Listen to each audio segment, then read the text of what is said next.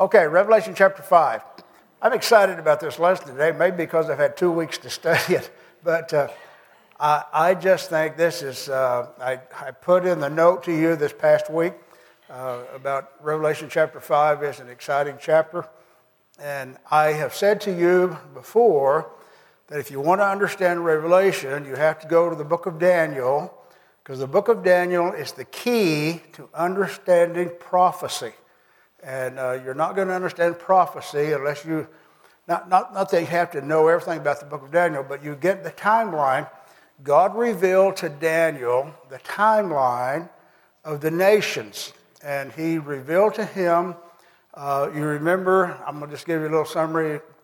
He revealed to Nebuchadnezzar the timeline as this image, and he saw the golden head, which was him, and then uh, he went on down, and there were different metals in the body, and that was successive, and it gave us the interpretation that was successive kingdoms that would come. Uh, the Babylonian kingdom, the Medo Persian kingdom, the Greek kingdom, and then the Roman kingdom. And then, and then there would be the two legs and then the feet, that's clay and iron, which it means be the Roman kingdom mixed with uh, other people at the end time. And then there's going to be a rock cut out without hands that's going to come and destroy that image. And, and that rock will spread throughout all the earth. And that's the kingdom of the Lord Jesus Christ. So you see that in the first of Daniel. And then that's the image uh, that uh, Nebuchadnezzar saw, and Daniel interpreted it for him. And that's the outline of history, of, of Gentile history, secular history, also Jewish history because they lived under those successive kingdoms. And then you come further in the book of Daniel, and the Lord gives the vision to Daniel, but Daniel sees them as beasts, B E A S T, beasts. And he sees the, what, what, what man saw was the glory of man. Okay, and so what, what God revealed to Daniel is the sinfulness of man and these kingdoms that are uh, nations that are without the governing of God. And so he gives a timeline. You remember 70 weeks of years. And from the time the decree goes forth to rebuild Jerusalem until the cutting off of the Messiah would be 69 weeks of years. And in, in, in secular history, that is established. Darius gave that decree, and 483 years passed, Christ died in Jerusalem, the cutting off of the Messiah. So there's seven years remaining. And that, that last seven years is what we call the tribulation. And there are people who do not believe that it's going to happen. There are people who believe that if we preach the gospel, the world's just going to continue to get better and better until all people are believers. And, uh, but that's not what the Bible teaches. The Bible teaches that uh, the nations are in rebellion against God and that it's going to continue until in this last seven week, seven year period, which is the last week of years, this last seven year period, God Himself is going to judge the nations and He's going to judge the nation of Israel. And Israel will come to faith in Christ. They will recognize Him as their Messiah.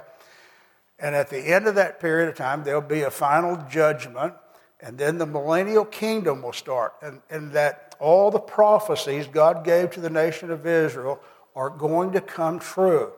So, to understand Revelation, which is the end time, that you have to understand that timeline from Daniel. And it's hard to summarize it in just a few moments.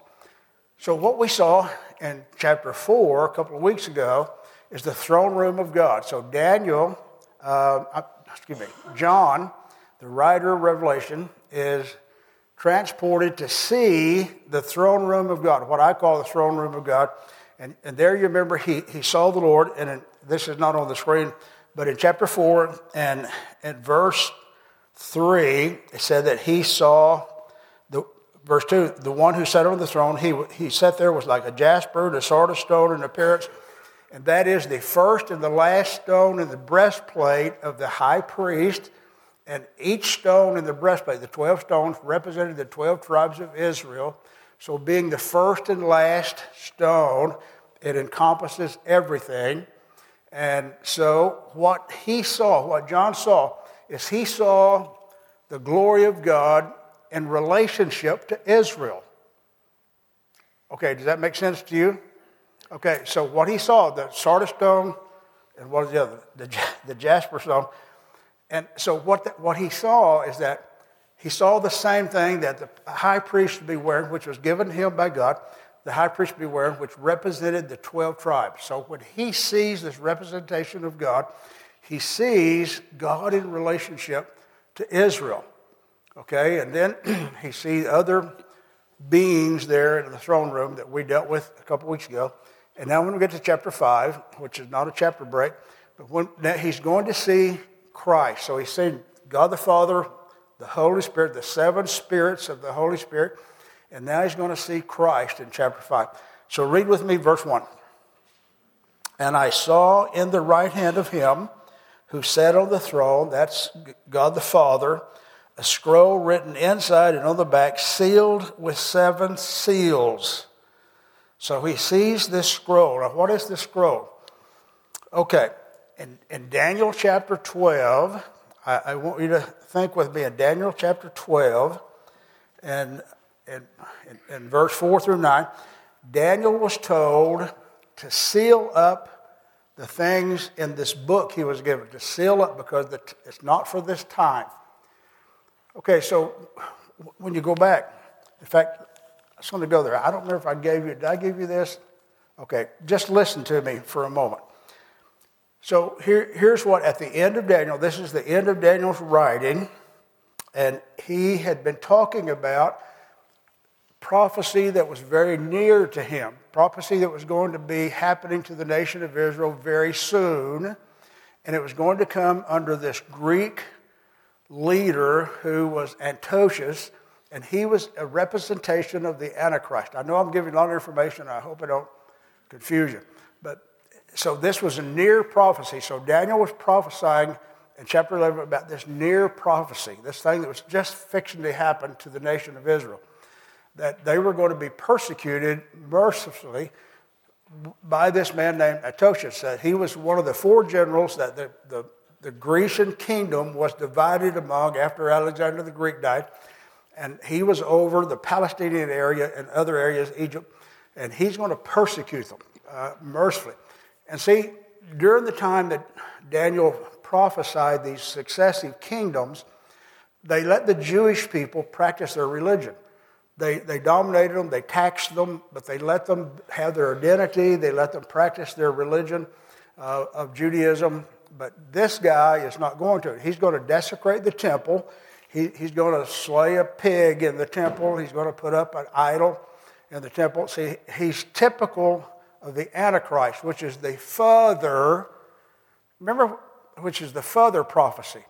You remember when we went through the minor prophets, we saw that a lot of them they, they had a near application and a further application uh, to the future, and, and then they had an abiding principle. So Daniel is talking about this Grecian ruler who's going to persecute the people of God mercilessly. And then he, he, he comes to this, and I'm going to just read it very briefly. It's not going to be on the screen.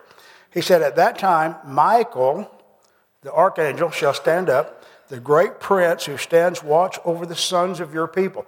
So Michael is the archangel over Israel. And there shall be a time of trouble, such as never was since never such as never was since there was a nation, Israel. Even to that time, and at that time your people shall be delivered, everyone who is found written in a book and many of those who sleep in the dust of the earth shall awake, some to everlasting life, some to shame and everlasting contempt. Those who are wise shall shine like the brightness of the firmament. Those who turn many to righteousness, as let the stars forever and ever. Now listen to what he says. But you, Daniel, shut up the words and seal the book until the time of the end. So what he's saying to Daniel, he's saying, this prophecy that you've been given is not for this time. Now, the one about the Greek ruler was. But, but what else had been revealed to Daniel? He said, It's not for this time.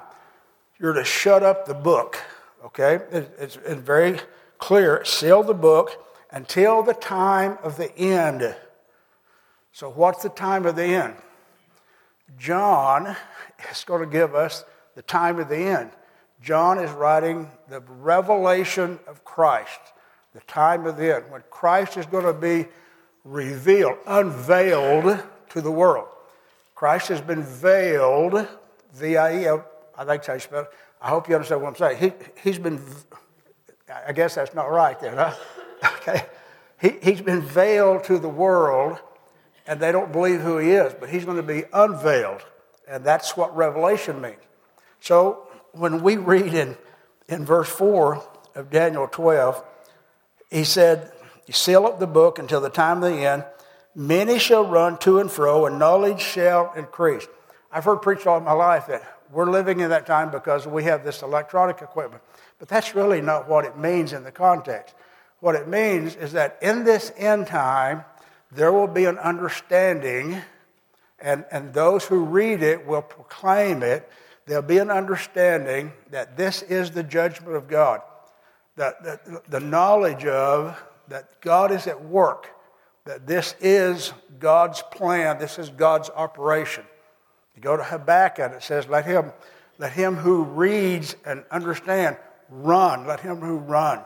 So, what, what it means is that at this end time, this book has been sealed until the end time, and then it will be revealed, and people will understand it, and they will preach it, proclaim it, believe it, live by it, be warned by it.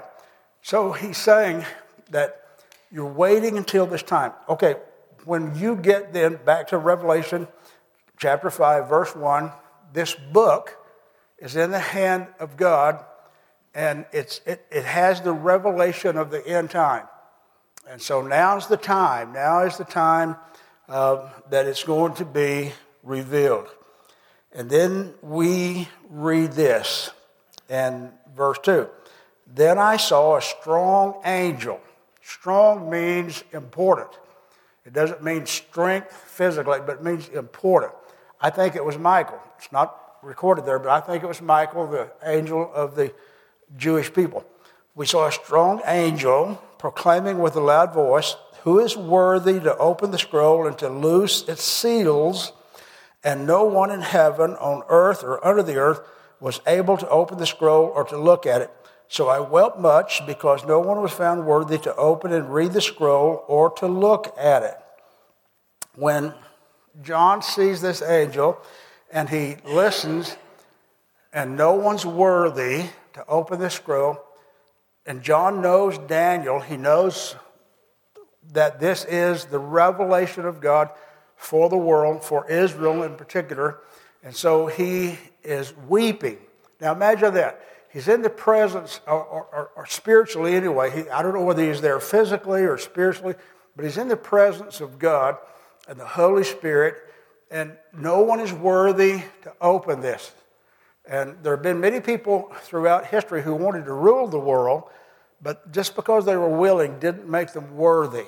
And you, you could name, you know, Hitler, Mussolini, you, you, could, you could name them, uh, Hannibal, you could, you, you, could name whoever, Saddam Hussein, you, know, you. I started naming presidents, but I, I won't do that. But, but you could, but no one's worthy. And worthy means you have to have the righteousness of God. You have to be able to go before God and take this out of his hand, and, and, and no one's worthy. And then in verse 5, but one of the elders said to me, Do not weep. Behold, the lion of the tribe of Judah, the root of David, has prevailed to open the scroll and to loose its seven seals. So now he sees the Lord Jesus Christ. So now he sees the triune God all there together God the Father, the Holy Spirit, the seven spirits of God, the Holy Spirit. And now he sees Christ. And how does he see him? And, and the identification here, we see him as the lion of the tribe of Judah and the root of David. Okay, so he's identifying him as the God of Israel. Now, Christ is our God as well. Christ is our Savior. He is our Christ, and we who are Gentiles. But here, he's identifying him by his earthly origins. And when you go back to Genesis, and he is the lion of the tribe of Judah. The scepter shall never depart from Judah. So this, he's the lion of the tribe of Judah. Judah's called the lion tribe. And he's also identified here as the son of David, or the root uh, of David. But root is capitalized if, in your Bible, if you're looking at your Bible. I don't know if it is on the screen or not. It, it, it is. So let me say this. When you're looking at him, the root of David doesn't mean that he's a descendant of David. He is a descendant of David, but that's really not what he's speaking about. It's, it's not like he is a, a little shoot that comes up from the root of the nation of Israel, but what it does mean, he is the root himself in which David comes. And Jesus, there, there is a psalm that we'll read in just a moment, but in Matthew chapter 22, Jesus interprets that saying, that psalm, that means that he is David's son. And listen to what Jesus said. This comes out of Matthew 22. And, and Jesus is speaking to those who are questioning who he is, and he said, If Jesus is David's son, how then does David in the Spirit call him Lord, saying, The Lord said to my Lord, Sit at my right hand till I make your enemies your footstool. If David then calls him Lord, how is he his son? So the identification, the point I want to make, the identification is that he is the root from which David came, and, and he is the root from which Israel came. He is the root of, of the promises of God. He is the root of the covenants of God. He is the originator of everything. You remember when we went through Hebrews and we read in the beginning that he is the creator and the sustainer, that he is the originator of all things. So this is who John sees, but he sees him as a lamb slain. Now, I don't know what a lamb slain looks like, but to, to us, we would think about an animal that has the blood upon him or the wound upon him. And I think what he's seeing is he's seeing, and the commentators that I like the best are saying that what he sees in Jesus as he sees him there, he sees him in his compassion. He, he sees him as uh, encompassing his sacrifice. I think I've told you in time past. I think when we go to heaven, we will see Jesus with his wounds.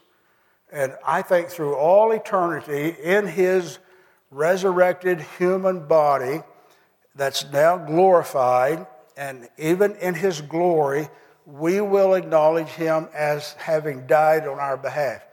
You know, I, I heard people say before that you know, that once you die and you go to heaven, there'll be no memory of what happened on earth. And I don't understand that. I, of course, there's going to be a memory of how we have. How could we glorify Christ for Him saving us if we couldn't remember we were sinners?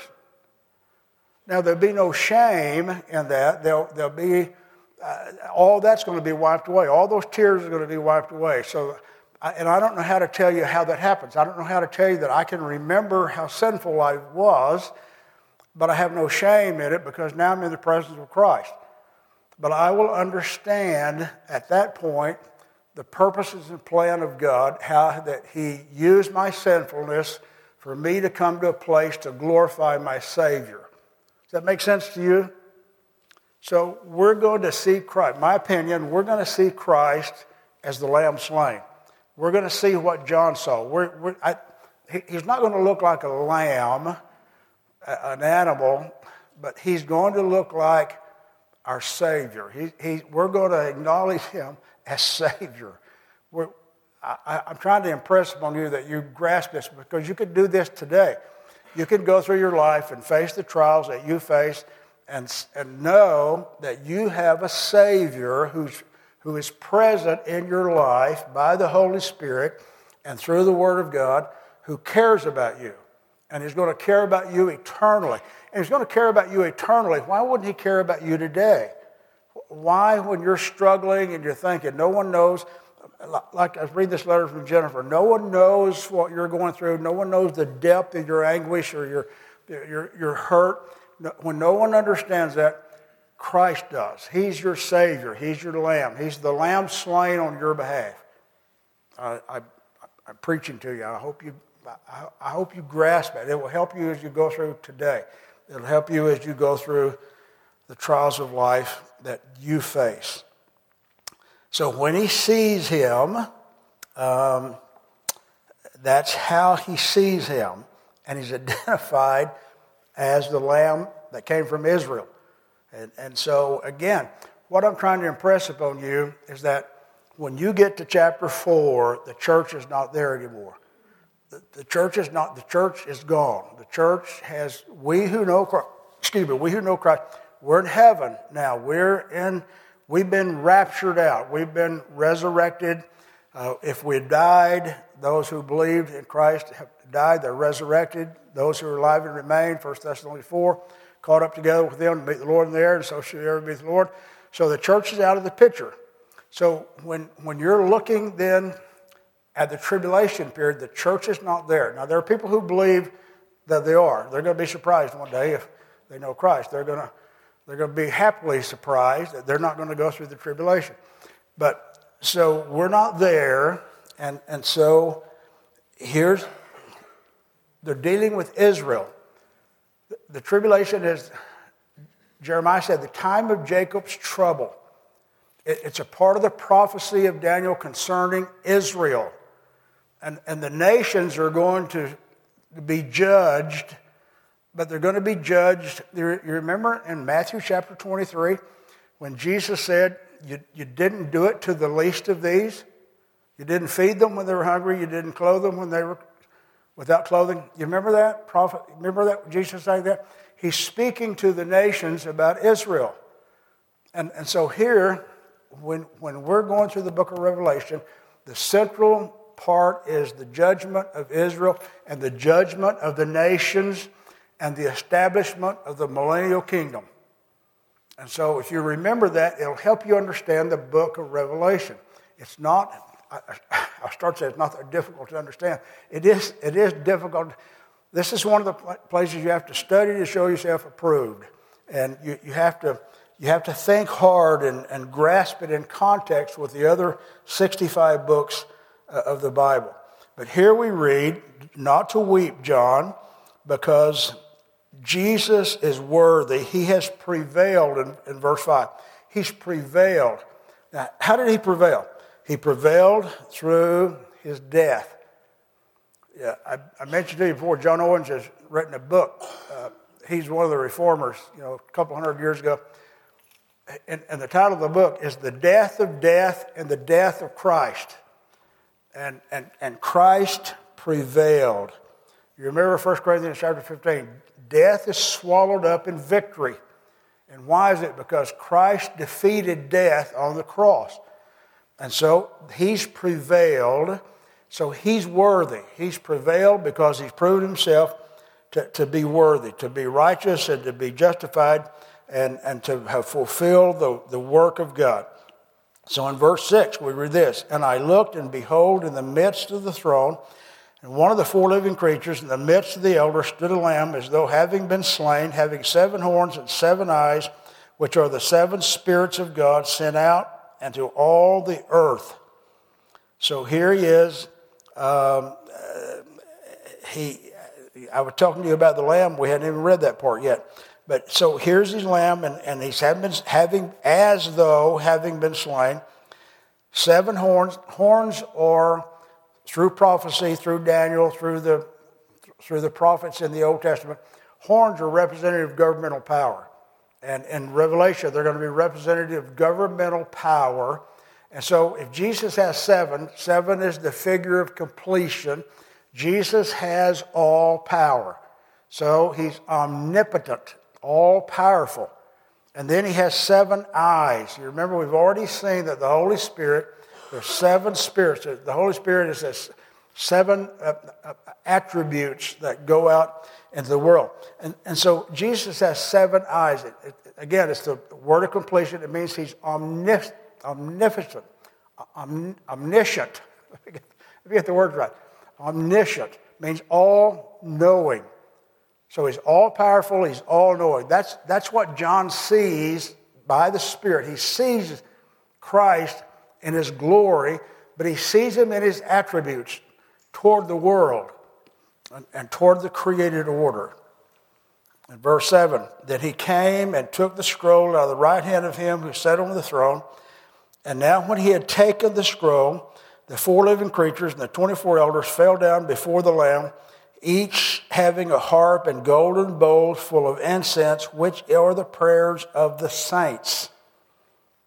So he prevailed to open the scroll, and he is worthy to open the scroll. He takes it out of the hand of the Father, and the worship begins. What we read in verse 7 when he came and took the scroll at the right hand of him who sat on the throne, Jesus is taking the official control of the world. He, he is, he's taking over. Today, he's in the background. Today, he has to be appropriated by faith and faith alone. He, he, he, he is, the, the nations are in his hand, but he's not making them conform. He's not making you conform. He's not making anyone conform. Anyone can be saved by believing in him, but, he, but he's not forcing himself upon them. Now he's going to. Now he's going to take literal control. So he, the authority over the world, over the nations, is officially given to the Lord Jesus. I'm going to go back to Psalm 110 that I quoted a while ago. The Lord said to my Lord, Sit at my right hand till I make your enemies your footstool. And then Jesus applied that to himself, talking about him being the son of David. But I, I, I want you to think that what Daniel saw in one of his visions is now happening. So you see the continuity of the Bible. So I, again, I'm going to go back to Daniel, and this is going to be on the screen. And so I'm going to go back to Daniel chapter 7. And let me find it. And I'm going to read it to you while it's on the screen. So, Daniel chapter 7 and verse 13 and 14. Daniel said, I was watching in the night visions, and behold, one like the Son of Man coming with the clouds of heaven. He came to the Ancient of Days, and they brought him near before him. Then to him was given dominion and glory and a kingdom that all peoples, nations, and languages should serve him. His dominion is an everlasting dominion which shall not pass away, and his kingdom the one which shall not be destroyed. Okay, so Daniel has this vision of what's happening in Revelation in heaven, and, and John is now describing it to us.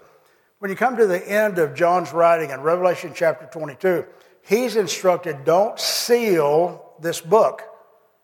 Okay, Daniel was told to seal it because it was for the end time. It wasn't for Daniel's time, it was for the end time.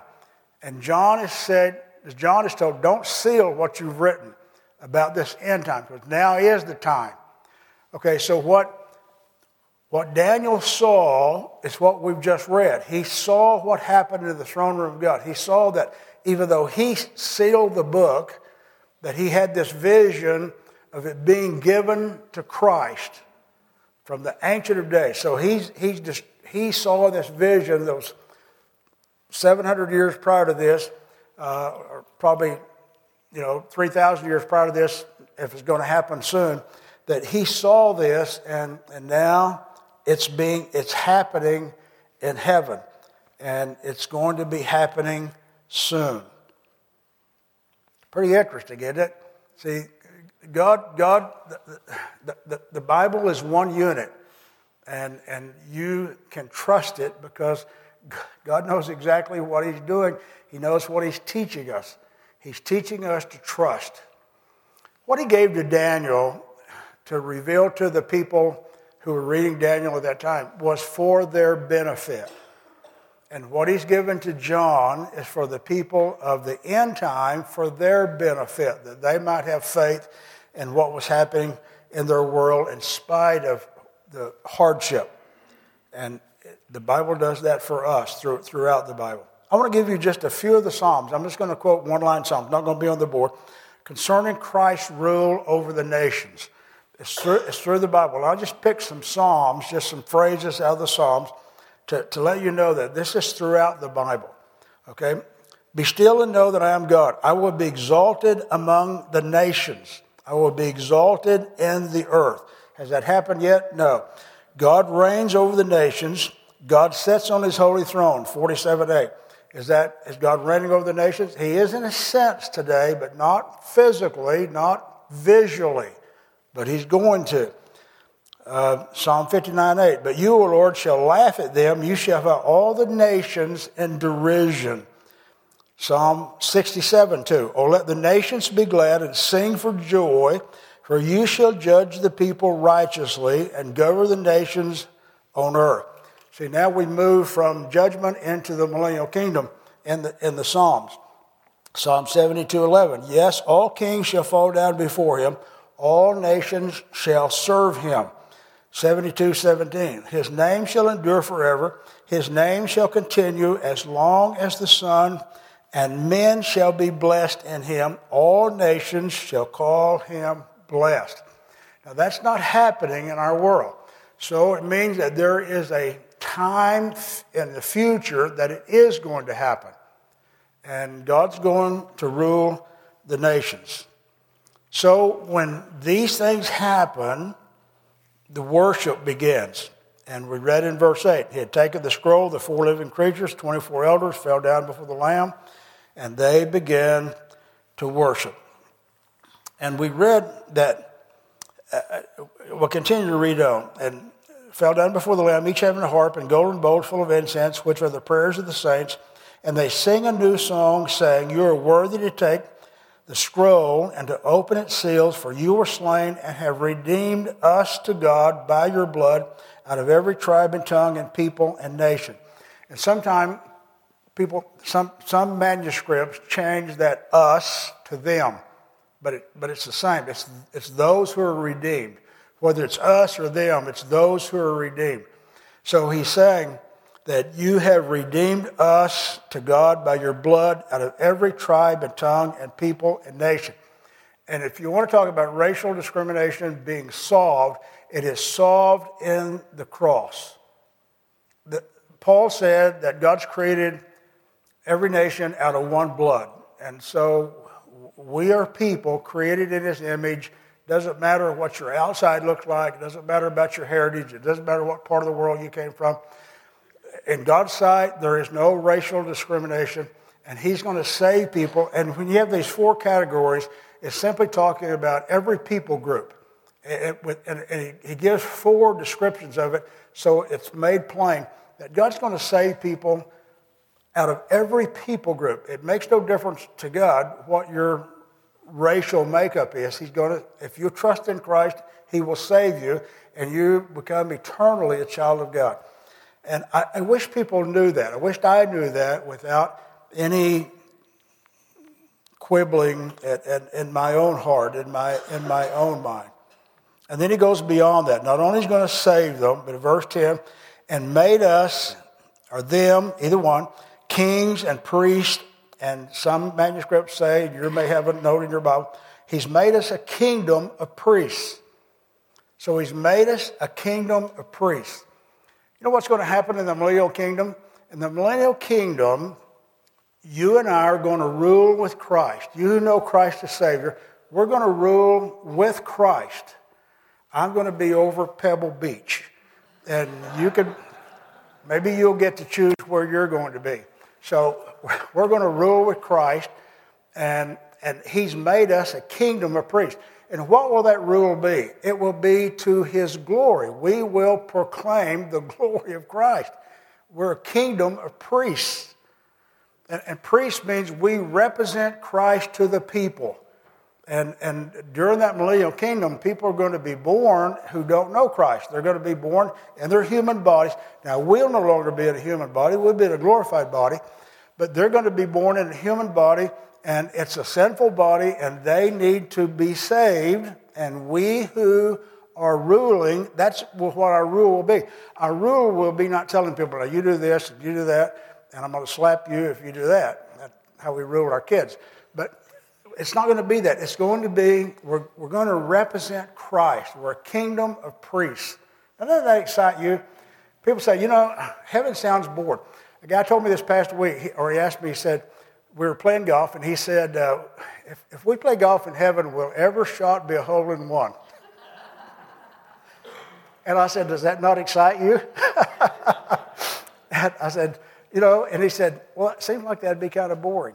Heaven is not going to be boring, uh, whether we play golf or not. Heaven is not going to be boring you know, when we rule and reign with Christ, we're going to be fully satisfied, totally satisfied, and, and fully engaged in worship. And, and, and worship is when we glorify Christ.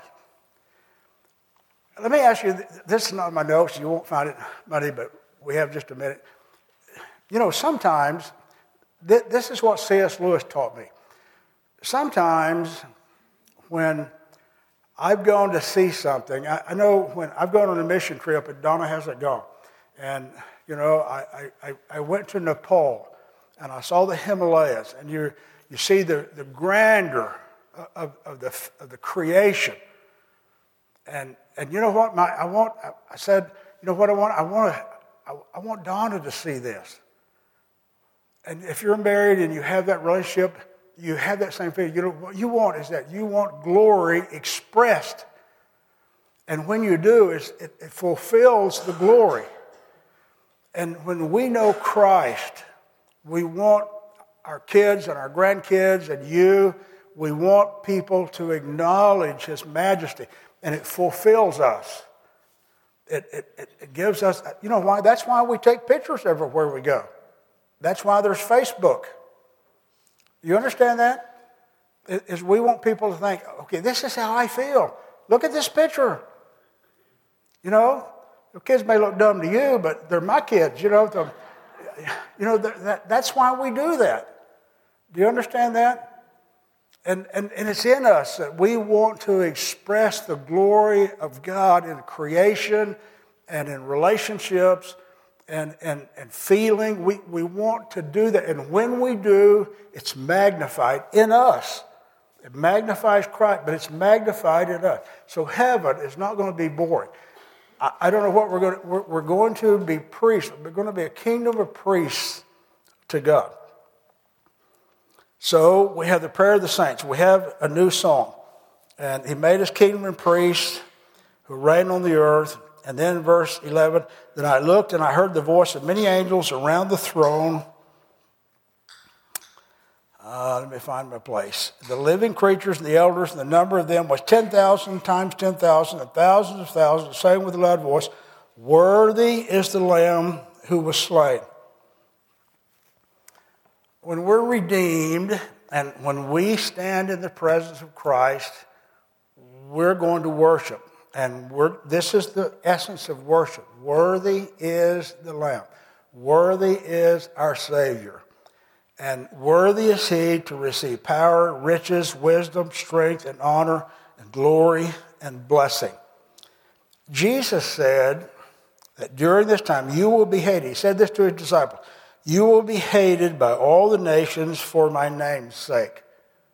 Matthew chapter 24 eh, talking about during the, tri- during the tribulation time. but you remember what Paul said? Paul said this about himself and about the people who were ministering with him in 1 Corinthians chapter 4. He said, We're having been made the filth of the world, the offscouring of all things. The offscouring would be like if you go out your back door and the dirt is accumulated, the dust is accumulated, leaves, whatever, and you're just sweeping it off, or you're back in the days when you butchered things in the kitchen, you're just sweeping it. He said, Paul said, that's how we're seen by the world. But that's not how God sees us. God said, that's the time now, but there's coming a time when we're going to exalt his majesty and exalt his glory. So, why is there going to be this great, terrible tribulation time on the earth? It is, it is a revelation to, the, to all created order that Christ is God. It's going to be a revelation of his majesty. It's going to be a vindication, that's my word. It's going to be a vindication of his glory. See, the world doesn't do that. Now, the world sees him as irrelevant. And uh, to, to do that is rebellion. And it's, it's a rebellion against a holy God. It's a rebellion against your own creator. And, and it, it is a affront to the majesty and glory of God. And yet he doesn't react to it today. And yet there's a common grace that is upon our world today that, that the common grace means that God doesn't kill you instantly for your sin. Not talking about Christians, but I'm talking about those who reject him and rebel against him and ignore him and belittle him and make his people the offscouring of the world. See, he could immediately bring judgment, but he doesn't. There's a common grace. But one day, he's going to reveal his majesty to the world. And that happens in the tribulation period. That's the purpose of the tribulation period. And he brings judgment to the nations. So we will be there worshiping him. The angels will worship him, uh, saying with a loud voice, verse 12, worthy of the Lamb. And then in verse 13, down to verse 14, all creation and every creature which is in heaven and on the earth and under the earth, such as are in the sea and all that are in them, I heard saying, Blessing and honor and glory and power be to him who sits on the throne and to the Lamb forever and ever. And then the four living creatures said, Amen. And the 24 elders fell down and worshiped him who lives forever and ever. Okay, so here's where we are. We have seen, uh, in John's writing, the book of Revelation, we saw the things that were, which John, we saw the things that are, which is the, we, we skipped over that, chapter 2 and 3, which is the churches, the church age. And now we're in the throne room of heaven, and we see this book that's been sealed in Daniel's time, but now Christ has it in his hand. In chapter, in chapter 6, he's going to begin to break the seals. So, and, and, and he has the authority over everything that's contained in the book. And when he begins to break the seals, the events happen. I put in the notes that G. Campbell Morgan said the, the, the, the throne room of God is the established order, it's the reality of everything. And when he begins to break the seals, this is the executive activity. And what we're going to do next week, Lord willing, is we're going to go into Matthew chapter 24 before we go into Revelation chapter 6. Because in Matthew chapter 24, Jesus gives an outline of the tribulation. Jesus didn't leave his disciples without any knowledge of what John's going to write uh, about the tribulation. Jesus outlines it. If you want a little homework, read Matthew chapter 24 before you come next week and look what he says. And next week we will outline what Jesus says about the tribulation period. Uh, so it's not just in the book of Revelation. So the book of Revelation is already outlined by Jesus. From here on, when he begins to break the seals, judgments begin to happen.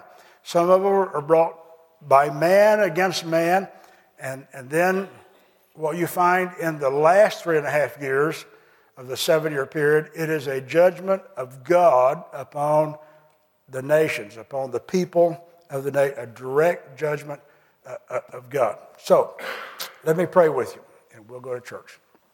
Our Father, we thank you for your word. Lord, we thank you that uh, your Holy Spirit gives us uh, a measure of understanding. And uh, Father, we want to glorify you. We want to trust you. Lord, we want to know that our lives are in your hand, our times are in your hand. Uh, Lord, we look at governments and we look at movements and in our world today, not just in our own nation, but in our world today, we look at history and it seems like that things are completely out of control. But Father, they're not. You're bringing your purposes to pass. You're giving mankind time to, time to repent and to acknowledge, uh, Lord, your grace. And I pray that you'd help us who are already a kingdom of priests to make your name known as much as we can to those that we associate with and uh, to your glory. And so, Father, help us understand, help us to have faith Lord, knowing that you are going to reveal yourself one day, and uh, we, uh, Lord, it won't be we who are vindicated, but it'll be you who are vindicated for all the world to see throughout all of history, and that every person who has ignored you, re- rejected you, uh, belittled you will be held accountable for that to their own, um, Lord, to their own hurt. And uh, might it not be true for those going forward, but might, might we see people repent and acknowledge your majesty and you be glorified in their salvation. We pray and ask these things in Christ's name. Amen. Well, Lord bless you. I, I know this is, uh, you know, it's hard when I study and think, okay, what do I put in? What do I leave out? But uh, you can understand the book of Revelation. So uh, I, I, that's what I want you to, to grasp it. And so, Lord bless you. I'll see you in church.